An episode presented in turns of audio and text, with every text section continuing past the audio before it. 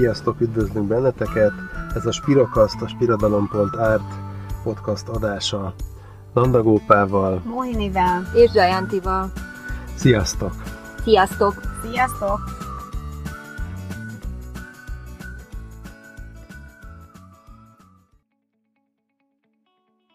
Negyedik adásunkat eredetileg 2021. november 11-én egy szép csütörtöki napon terveztük felvenni. A sors azonban ezúttal közbeszólt, mégpedig egy betegség formájában. Emiatt nem tudtuk az adást rögzíteni, így korábbi anyagokból és egy másik meglepetés anyagból készítjük el nektek a Spirokaszt negyedik adását. Lássuk tehát, miről is lesz szó ebben az epizódban. Az első blogban a gururól beszélgetünk. Mi vagy ki az a guru, mit csinál, miről lehet megismerni, és egyáltalán miért van rá szükségünk. Ez alkalommal is igyekszünk érdekes, személyes tapasztalatokat is megosztani veletek. A második a meglepetés rész lesz. Talán tudjátok, hogy nemrégiben, október végén jelent meg a Tacskó, avagy Hogyan ne neveljünk Daxlit című regényem. Ez egy új mű, és első író-olvasó találkozójára a Kutyaegyhely kávézóban került sor 2021. november 13-án. Erről a találkozóról készült egy hangfelvétel is, amit bemutatunk nektek. Fogadjátok szeretettel!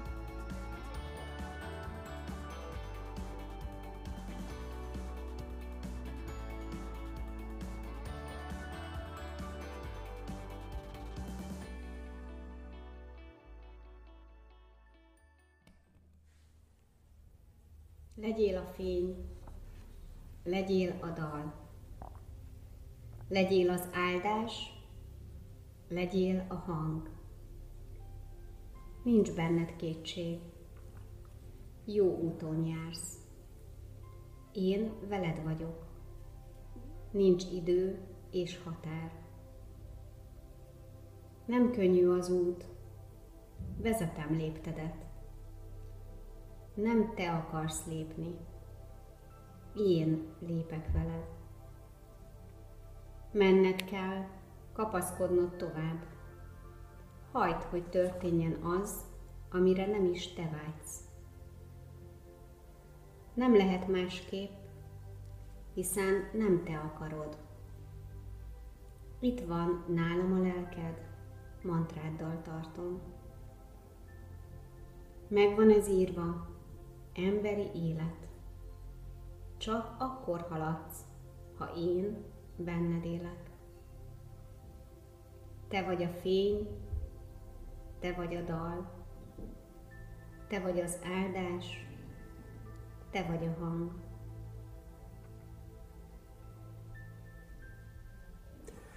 Mohini versét hallottuk az imént.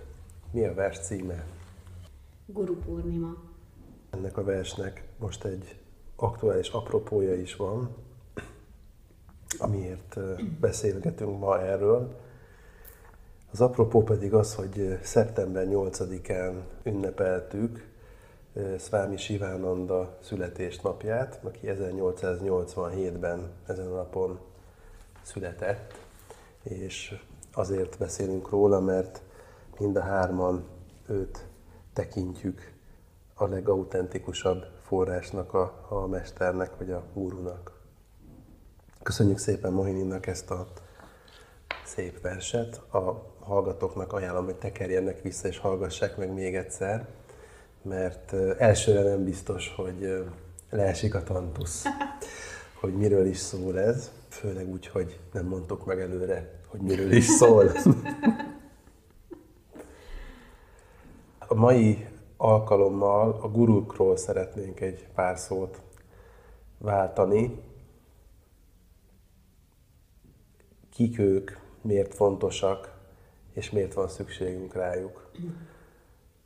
Maga a téma látszólag egyszerű, ilyenkor általában ilyen etimológiai fejtegetésekkel szokták kezdeni a beszélgetést, hogy mit jelent a guru. És ez a szó, ez két ez szanszkrit szó, két szótagból áll. A gu, ami azt jelenti, hogy sötétség, és a ru, ami azt jelenti, hogy a fény. Tehát tulajdonképpen a szó azt jelenti, hogy a sötétségből a fénybe. A guru az a valami vagy valaki, erről mindjárt beszélni fogunk, aki a sötétségből elvezet a fénybe.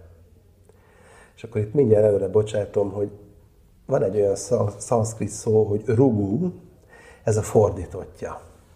Vagyis az a személy, aki a fényből a sötétségbe visz. Magyarul ez a szélhámos. Uh-huh. Úgyhogy egy pár szót majd beszéljünk arról, hogy hogyan lehetne megkülönböztetni a gurut a rugutól. Igen, meg belegondolsz ezt a guru szót, csomó mindenben használják manapság az emberek. Fitness guru, nem tudom. Marketing guru. Marketing guru, így van. Ezt titeket itt nem idegesít le, egyébként? degradálják szerintem. Um, igen, tehát szerint nem teljesen vannak uh, tisztában a szó eredeti mélységével, mert jelentésével biztos, hogy vezető, ennyi kb. ami lejön nekik szerintem, hogy most fitness guru, marketing guru. Hát aki ugye egy magas teljesen, szinten űzi a szakmáját, vagy, vagy valamilyen szempontból vezető szerepet Igen. tudod kivívni, azt már ugye legurúzzák. Egy, egy ilyen címke. Tehát ők egy címkének csinálják meg a guru, gurut, mint guru, mint mondjuk, hogy nem tudom, ez vagyok, az vagyok, de ennek annyira mély jelentése van, hogy, hogy ahhoz, hogy, hogy valaki guru legyen, ahhoz, ahhoz pont az anyagi lét nem szük, tehát hogy pont arra nincs szüksége. Hát ugye most azt mondják a, a, a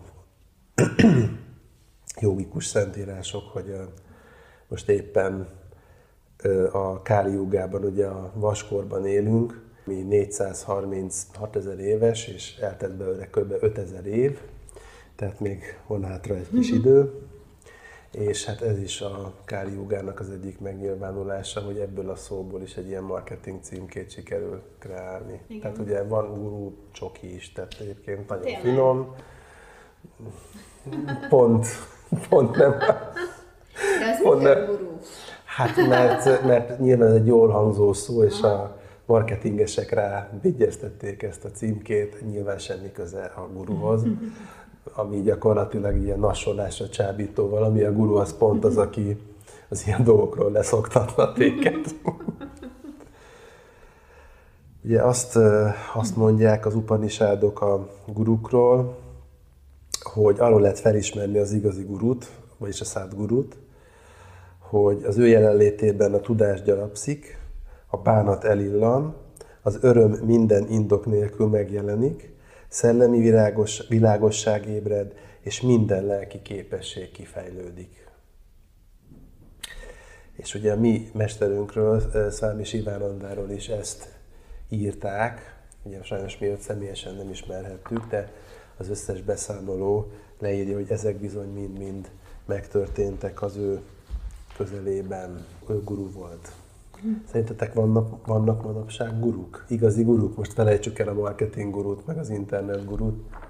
Vannak-e hát igazi hát guruk? Figyelj, a világ, még, még ezt csak így kiegészítem, hogy ugye mi most úgy beszélünk tulajdonképpen Sivananda mesterről, mint a Diksa gurunk, tehát aki avatást ad, vagy hát aki ez mantrát kapsz, nevet kapsz, beavatott nevet lesz de a mesterünk Sivananda is beszél arról, hogy gyűjts be a tudást.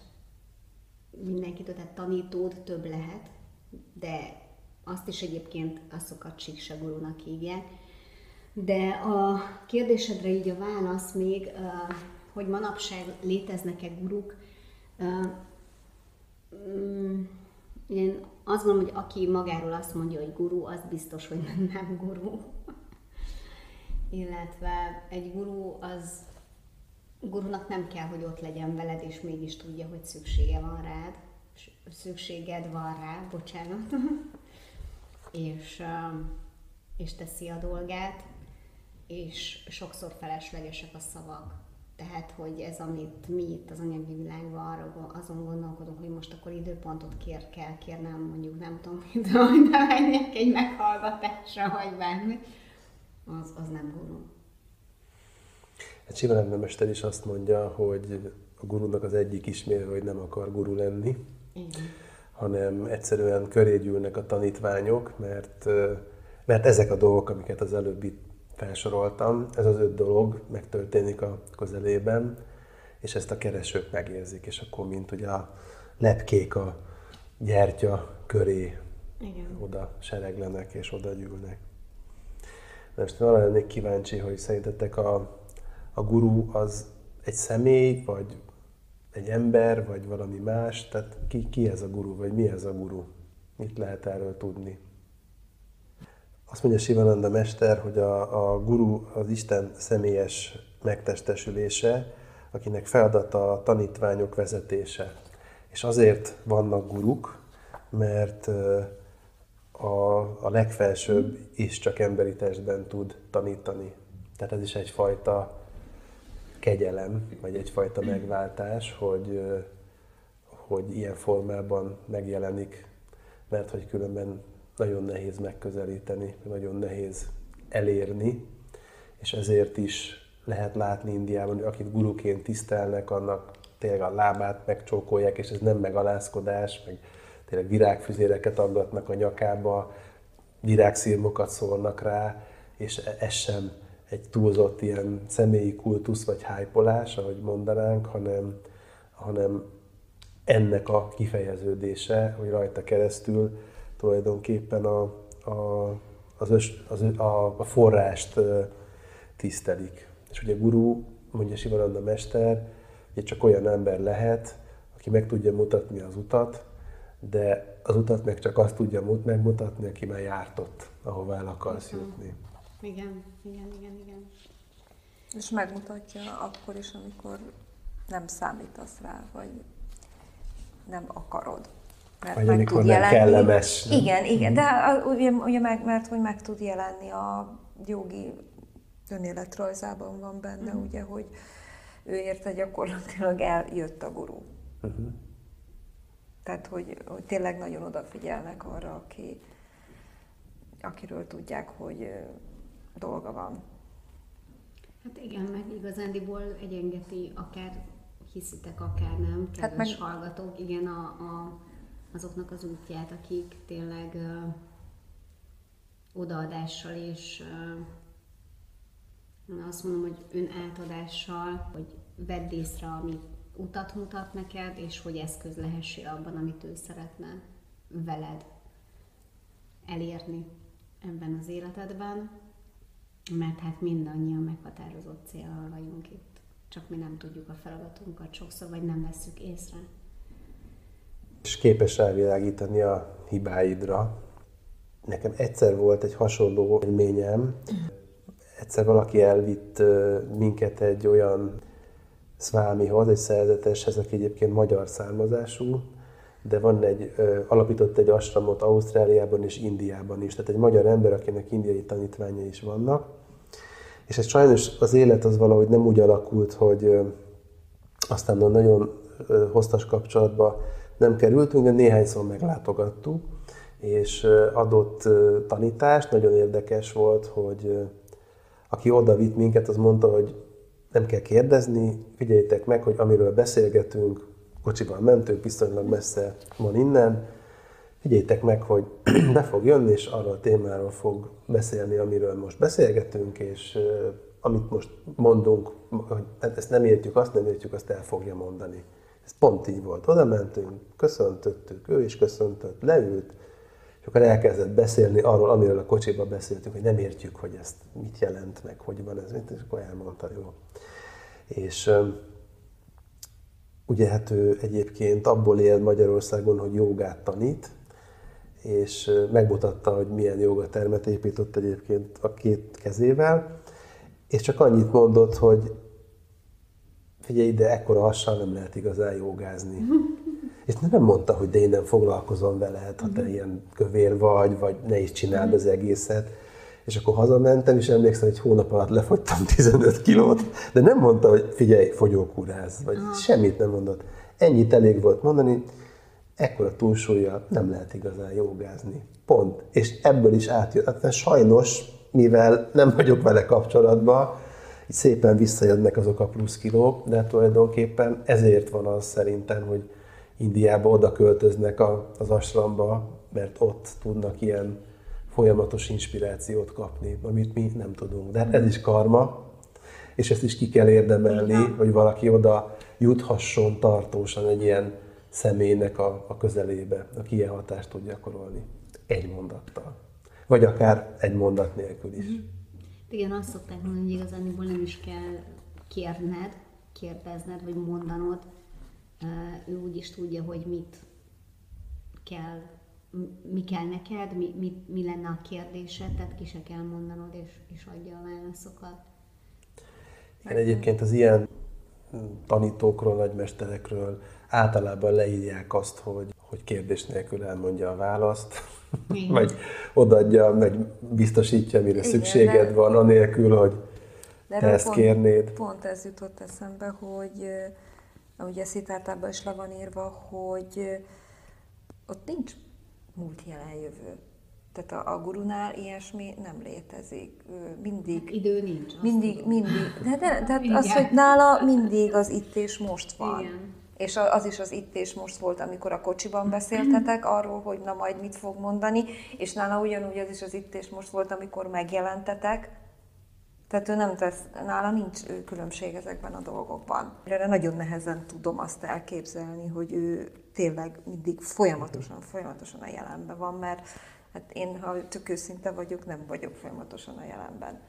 Uru, uh, tulajdonképpen a, az apád, anyád egy személyben. Tehát, hogy azt a kötődésedet, ami a vér szerinti szüleiddel van, megvan, meg, megtartod, de el, ugyanúgy elfogadod, amit a guru mond, sőt, talán még jobban, ami, amit, amit neked tanácsol, javasol, annak úgy kell lennie, és nem, nem kérdezel vissza, hanem csinálod, amit mond. Hát igen, mondjuk ott ilyen szempontból mondhatnánk, hogy Indiában könnyű, mert ott vannak ilyen asramok, oda mész, és akkor ott találkozol igen. ilyen személyekkel, de hát itt Budapesten ez azért, azért nem olyan egyszerű. és akkor mit csináljon az ember? Vagy? Én azt gondolom, hogy mindenki igazániból meg, megtalálja a saját útját, nem mindenkinek ugyanaz az út. Nekünk ugye Sivananda, de én azt gondolom, hogy az összes mestert is tisztelem, akik, akik még vannak, mert az út vége igazániból csak egy. Meg kéne keresnie mindenféleképpen valahogy a tiszta forrást. A legtisztábbat, ami, amit ő azzal a állapotú elméjével be tud fogadni és valahogy, és ez nem könnyű, mert vannak csaló guruk, hamis guruk. Hát én Sivananda mesterhez fordulnék, meg fordulok is, mert ezt, ebben is ad jó tanácsot. Van egy írása, amiből most idéznék egy rövid részt, ez úgy szól, hogy hogyan válasszon gurút. Igen, ismerem. Hát én tudom, de nem biztos, hogy mindenki ismeri. Ez a rövid részlet ez pedig úgy szól, hogy ha békességet érzel egy mahátma jelenlétében, ha beszédei lelkesítenek, ha képes eloszlatni kétségeidet, ha mentes a kapzsiságtól, haragtól, testi vágyaktól, ha önzetlen, szerető és éntelen, akkor gurudnak választhatod őt. Aki képes eloszlatni a kedélyeidet, aki figyelemmel kíséri szádanádat, aki nem zavar össze hitedben, hanem tovább segít arról a pontról, ahogy vagy, ahol vagy, akinek puszta jelenlétében emelkedetnek érzed magad, ő a te gurud. Na most az az, az érdekes, hogy egy ilyen guru, ez ezt anélkül is meg tudja tenni, hogy jelen lenne, akár a Földön, fizikai testben. Tehát ilyen például Sivananda mester is, tehát nekem ez egy ilyen furcsa és egyben ilyen meghatározó élményem volt, amikor először bementem a Santi Jóga szigetre, akkor ugye ott egy nagy pószteren ki van rakva az ő képe, és akkor tényleg egyből szimpatikus volt. És később rájöttem, ez most bocsánat, nagyon profán lesz, de ez a helyzet, hogy azért volt szimpatikus, mert egyébként azon a képen áll egy fehér ruhában, és így kitárt kezekkel, így a napot üdvözli egyébként, a nap felé fordul, és látszik, hogy van neki kicsi pocakja. És akkor hát az összes ilyen mester, akit én így láttam eddig, az ilyen nagyon szigorú aszkéta volt, mint egy csontváz, vagy ilyen, vagy bocsánat, ilyen torzombor szakállal, meg ilyen össze-vissza kent homlokkal, már bocsánat, nem értettem az egészet. És akkor ott van egy ember, aki ilyen, ilyen nyílt arccal, áll így, pocakkal, és ez egy jóga nagymester. Hát akkor ez lehet, hogy nekem, vala nekem szól, de akkor lehet, hogy így is lehet jogázni, nem kell hozzá ilyen aszkétának lenni, és adott esetben ez is számít, meg ez is lehet egy, egy impresszió vagy egy input, és tényleg, hogyha ha hiteles helyre mész, ahol komolyan veszik az ő tanításait, akkor, akkor ezt érzed, és megkapod. És biztos nem ugyanúgy, mint hogyha ott jogáznál mellette a Ganges partján, de biztos, hogy sokkal jobban, mint ha, ha csak a könyvekből te magad próbálnál hát igen, boldogulni. Meg igazándiból kell is a szatszang, meg a társaság, tehát, hogy egyedül azért én azt gondolom, hogy nagyon nagyon nehéz, tehát hogyha valaki egyedül akar boldogulni ezen az úton, mert eléggé ágazóak az ösvények. Ugye azt mondja erre Sivananda mester, hogy szentiratokat olvasni olyan, mintha egy rengetegben bolyonganál, Igen. és gurura hm. azért van szükséged, hogy elmagyarázza a sorok helyes jelentését, eloszlassa kételjeidet. Tehát képes legyen Igen, rávilágítani a lényegre. Egy másik tanító mondta mindig, hogy mindig legyenek kérdéseid, és ez annyira igaz. Mert úgy, úgy haladsz előre kérdések által. És még azt is mondja Sivananda mester, hogy ne az eszedre hallgass a guru kiválasztásánál, mert mellé fogsz. Ezért meséltem el ezt a pocakos történetet.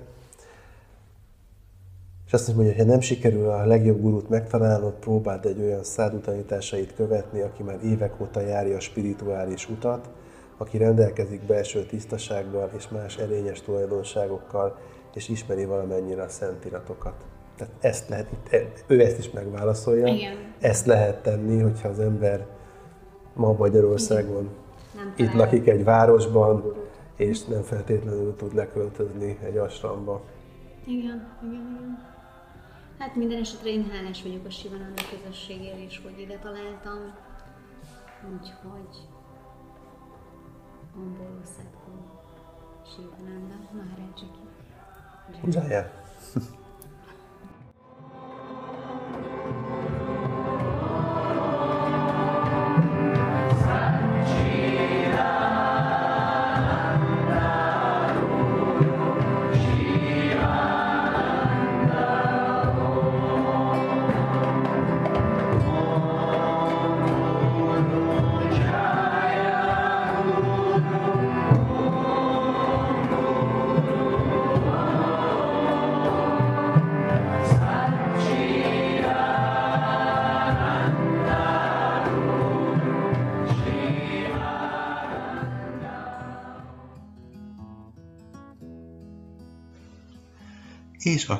jöjjön az ígért, könnyedebb téma. Talán hallottatok már róla, hogy október végén jelent meg új regényem, a Tacskó, avagy Hogyan ne neveljünk Daxlit.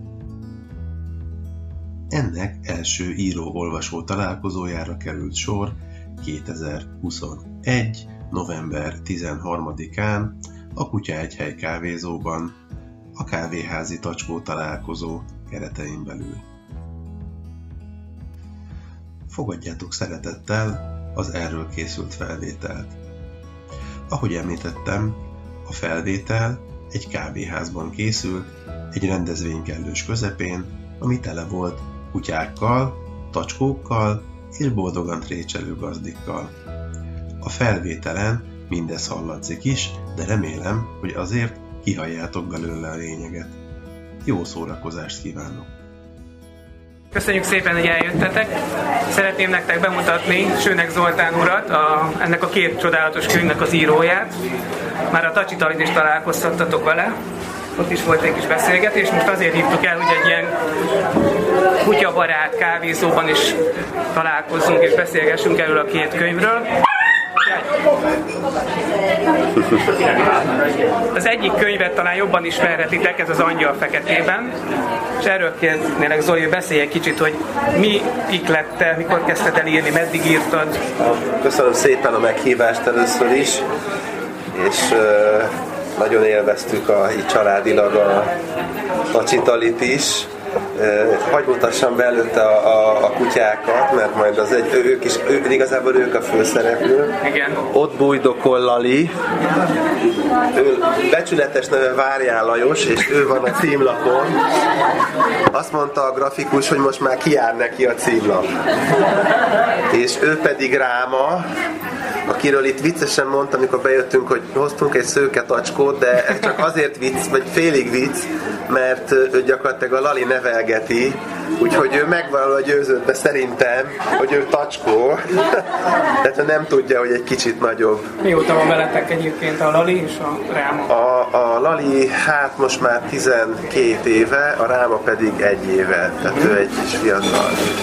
Ugye a, a kérdezted a Angyal Feketébennek a születését, Hát az nem egy olyannyira vidám történet, mert ezt akkor írtam, amikor az előző Golden Retriever kutyusunk, őt Vackornak hívták, egyébként éppen haldoklott, és azért is ebbe van ez, ez elég vastagon benne van, és viszont egy kicsit vidámabbak is legyünk, azt tudni kell, hogy a Lalit vackor kutya, tehát az előző Golden Retriever találta, tehát az ő kutyája tulajdonképpen, méghozzá helyen uh-huh. valaki kitette a, a mólóra, hogy ott a Balatonparton, a móló környékén, és ott csatangolt már napok óta, és hozzácsapódott a mi kutyánkhoz, és hát nem lövöm le a történetet, mert ez benne van ebben. Igen, aki olvasta azt.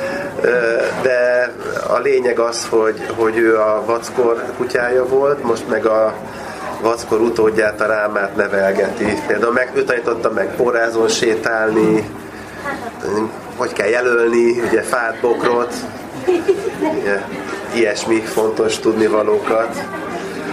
Úgyhogy visszatérve az angyal feketében, szóval ez akkor született, ez tavaly pont mindenféle Covid első hullám lezárás kellős közepén, kutya haldoklik, hát az nem volt annyira vicces szegénynek bőrrákos daganata volt, ami hát nem is hallottam még ilyet, hogy kutyában létezik, de létezik, és mindenféle kezelés ellenére hát nem tudtak rajta segíteni.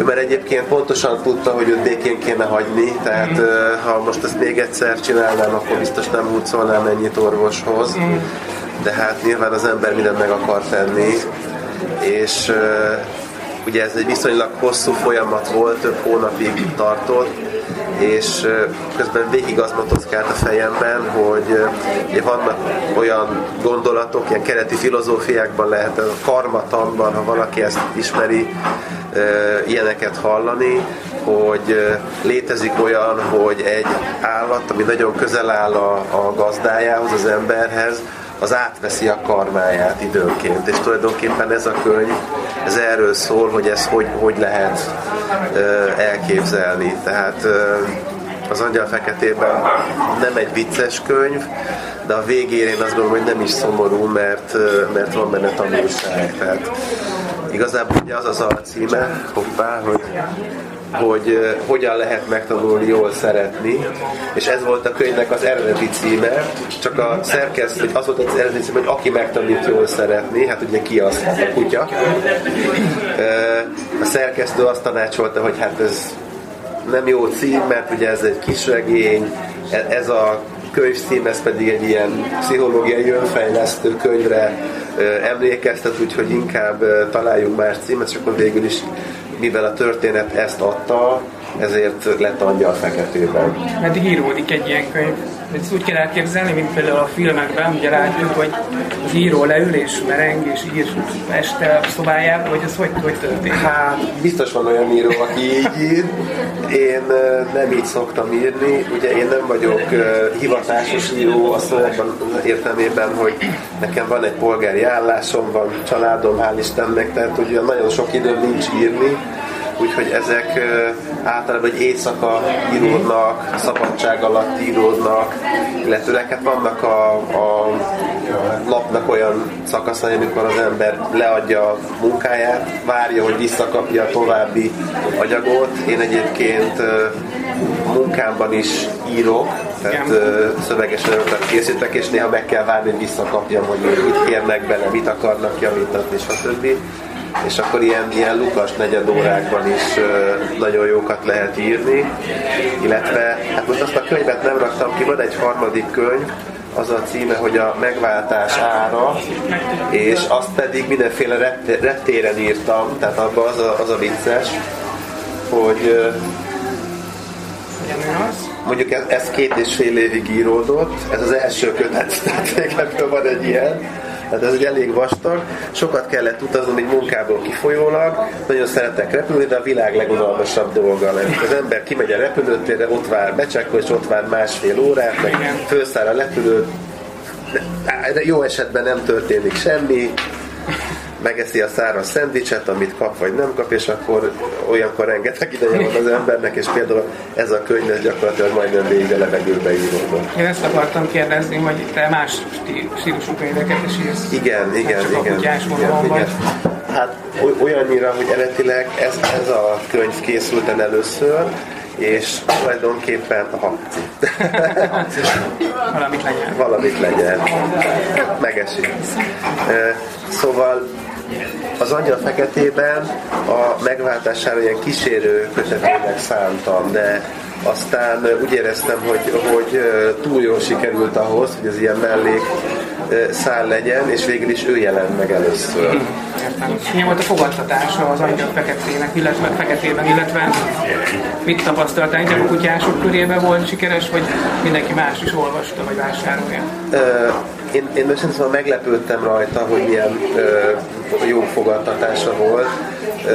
Nyilván titokban reméltem, de hát ugye manapság azért egy ilyen teljesen ismeretlen elsőkötetes szerzőként megjelenni nagyon nehéz, és nyilván hogy mondjam, meglehetősen limitált a reklámbüdzsé, hogy így fogalmazzak, és nagyon-nagyon sokan olvasták, és ami, ami végképp meglepett, hogy nagyon sokan visszajelzést is írtak, és főleg kutyások, tehát azért akárhogy is ez a könyv úgy, úgy látszik, hogy a kutyásokat találta meg. Nyilván olyanok is olvassák, akik a spiritualitás iránt érdeklődnek, mert maga a témája az olyan, de, de azért át, a, aki visszajelzett, az azt mondta, hogy hát ő azért vette le a könyves polcról a könyves mert meglátta a borítót, miért nagyon hálás vagyok a grafikusnak, Gebei Vikinek, mert ez a, az ő munkája, szóval nyilván a, a grafikát azt nem én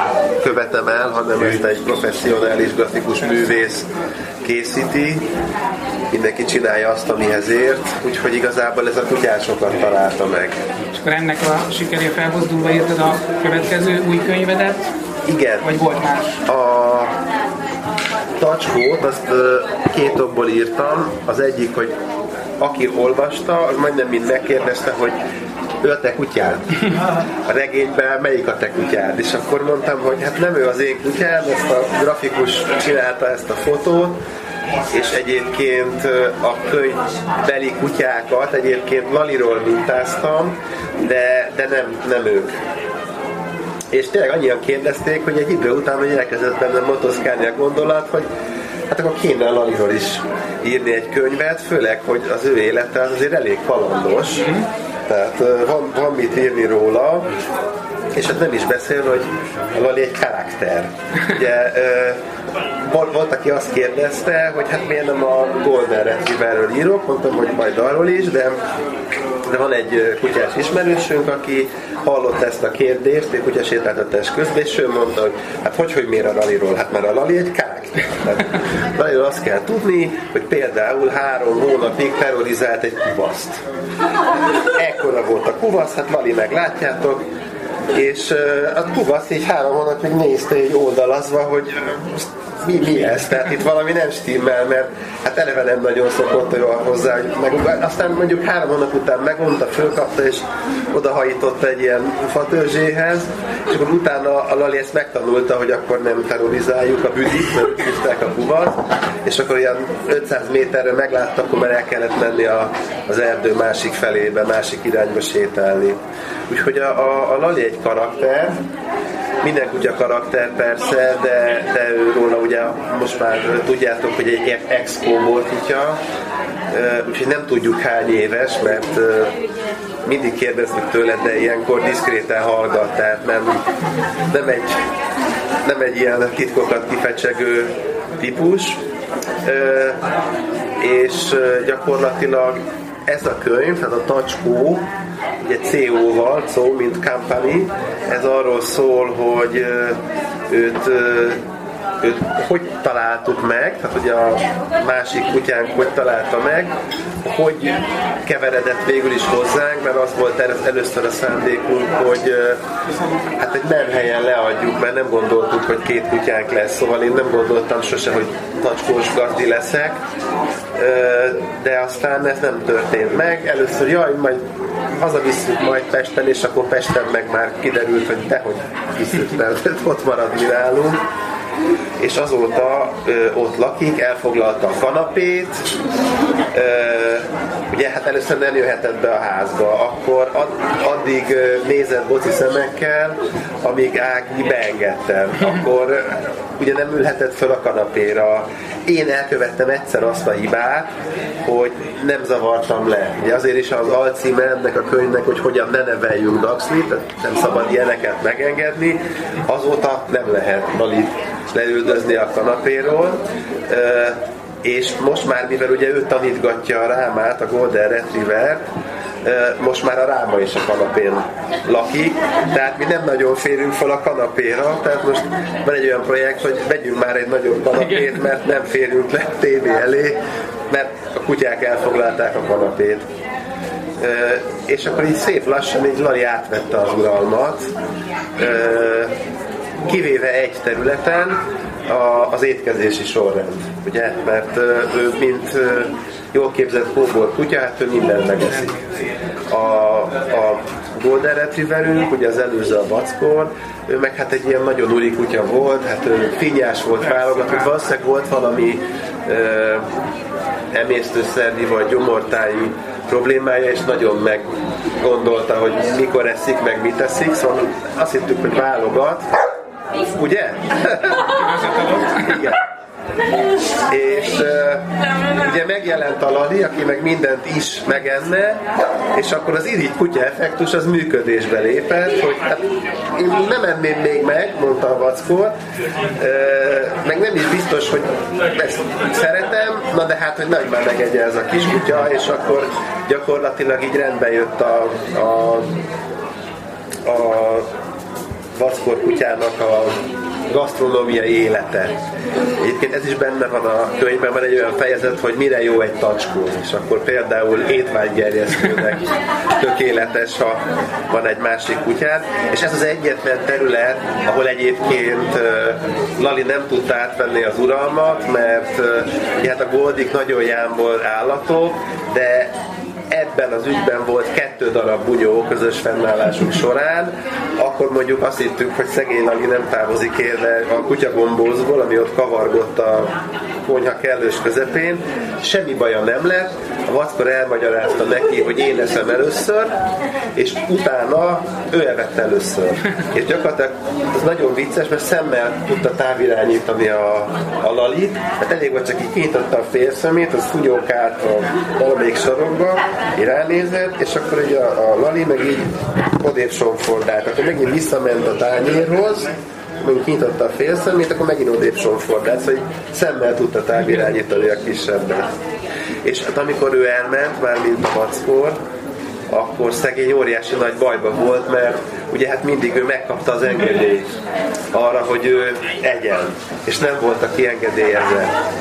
És uh, szegény gyakorlatilag három hétig diétázott, mert nem merte elhinni, hogy ő bármikor el. Én hiába mondtam neki. Egyébként lehet kérdezni nyugodtan, ha van kérdésetek Zolitól, a könyv kapcsán, vagy bármilyen témában. Vagy a kutyákról. Vagy a kutyákról, igen. A könyvnek van egy mottója, ez nagyon tetszik, az új, új könyv mottója, ezt elolvasom. A kutyán kívül a könyv az ember legjobb barátja, a kutyán, a kutyám nélkül olyan sötét van, a kutyán belül olyan sötét van, hogy nem lehet olvasni. Ez, ez, ez, ez miért ezt választottad?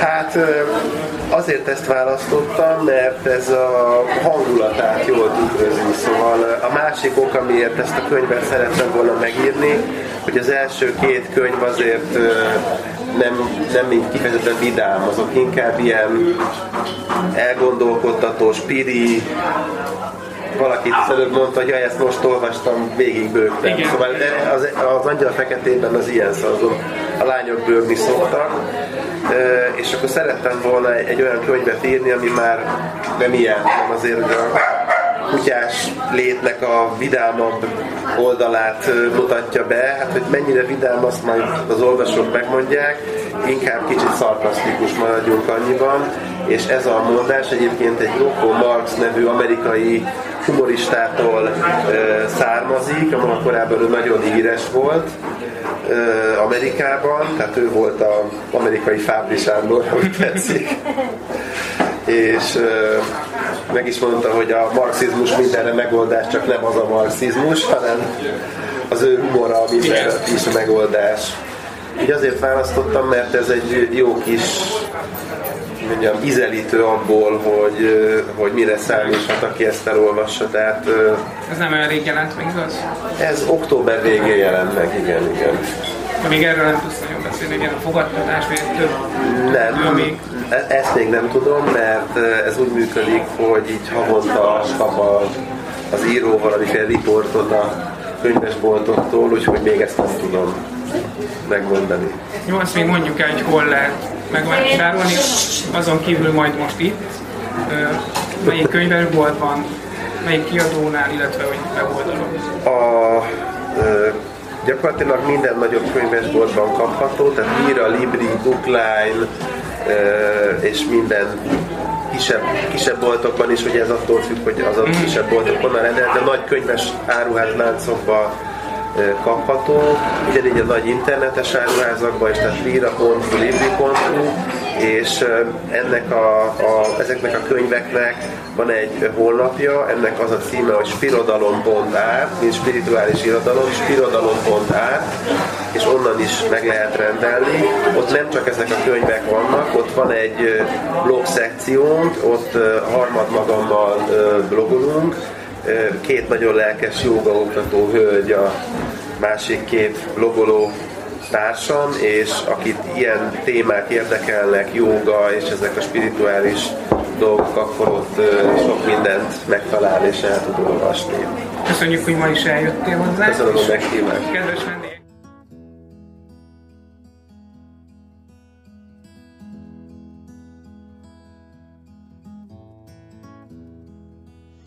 Kedves hallgatóink, ennyi fért a novemberi adásunkba. Hamarosan új adásra jelentkezünk, addig is hallgassátok meg a régebbi epizódokat a Spotify-on, az Apple Podcaston és a főbb podcast platformokon, illetve olvassatok minket a spirodalom.art blog szekciójában és a Facebookon. Ja, és persze szeretettel várunk benneteket 2021. november 27-én 17 órától a Tacskó, avagy Hogyan ne neveljünk Daxlit dedikálással egybekötött hivatalos könyvemutatójára a Santi Jóga szigetre. A találkozásig vigyázzatok magatokra, olvassatok sokat, és legyetek jók! Sziasztok!